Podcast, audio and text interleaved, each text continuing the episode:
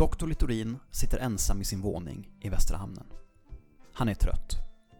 Han har tillbringat året med att försöka pressa kommunistiska partiets Malmöavdelning så långt åt höger som det bara går, men har fallit på mållinjen. I jul tänker han fira ensam. Hans flickvän har lämnat honom. Hon upptäckte ett antal lite väl spetsiga kommentarer om Greta Thunbergs kropp från ett av doktorns Flashback-konton. I familjen har det varit ansträngd spänning, egentligen ända sedan onkel Otto åkte fast 2012. Nåväl, han har alltid jobbet. Att se upp sig från sjukhuset och ta kneg som appläkare är det bästa han har gjort.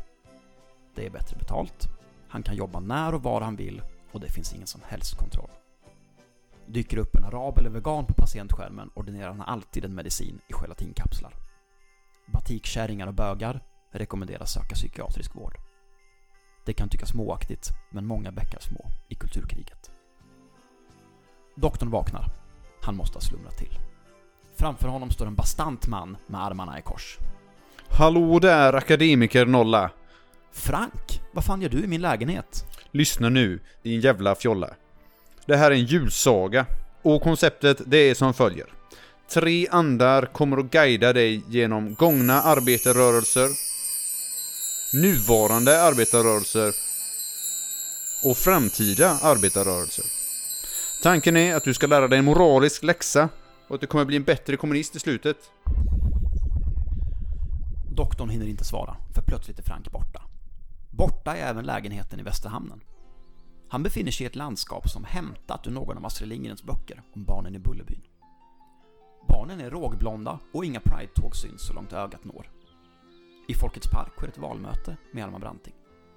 Någon knackar honom på axeln. Det är gångna arbetarrörelsers ande, Clown-Janne. Han visar doktorn hur den unga okorrumperade arbetarrörelsen såg ut. En arbetarrörelse för sådana som dem. Läkare och grafiska designers. Någon kommer cyklande på landsvägen och Janne blir plötsligt stressad. Här kommer Otto! Skynda dig doktorn! Elise Ottesen Jensen är här för att sprida sitt gift till arbetarungdomen. Bara du kan rädda arbetarrörelsen. Res vidare nu! Och doktorn reser. När han vaknar igen befinner han sig i Örebro. Framför honom står en ung man med ett förvridet ansikte. Mannen talar till honom och han känner igen gnället. Marcus, är det du? Vad fan har hänt med ditt ansikte? Marcus berättar att han har låtit operera sig för att få mer shad facial features. Men samtalsämnet irriterar honom tydligen och han byter. Vet du vart vi är? Frågar Marcus. Det här är Folkets hus. Jag är den nuvarande arbetarrörelsens ande och jag har lite att visa dig. Doktorn ser sig omkring. Han kan inte tro sina ögon. Det här framstår ju snarare som ett saudiskt slott än någon arbetarrörelsens borg. Men Marcus berättar innan han hinner svara. Det här är avdelningen för offentlig sektor. Här kommer genuskonsulter, värdegrundsdiplomater och kommunikatörer till. Vänstern har slutat bry sig om riktiga arbetare, läkare, grafiska designers och heltidspolitiker som dig och mig och håller den offentliga sektorn om ryggen. Samtidigt som kommunen köper menskonst för 100 miljarder i veckan så tvingas kroppsarbetare ha dubbla heltidsjobb, ladda elsparkcyklar på helgen och tigga utanför ICA på nätterna. Doktorn har hört nog. Han kniper ihop ögonen hårt och hoppas att framtiden har något mer lovande i sitt sköte. Nu, ett fruktansvärt ökenlandskap. Mad Max.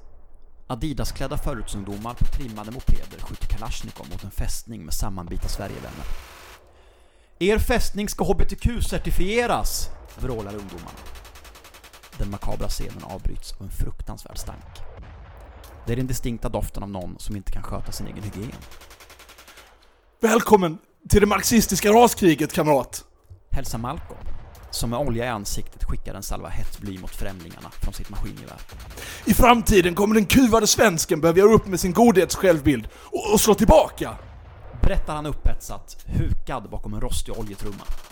Jag är det här landets sista klassiska marxist, och därför är allt jag säger klassisk marxism.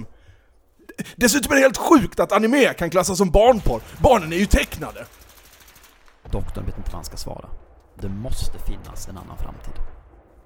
Malcolm bytte magasin med van hand. Det här är den framtid som väntar om du inte räddar arbetarrörelsen. Det finns ingen plats för oss här, oss riktiga arbetare, läkare, heltidspolitiker, grafiska designer och autistiska Timbro-skribenter. Rahoa motherfuckers!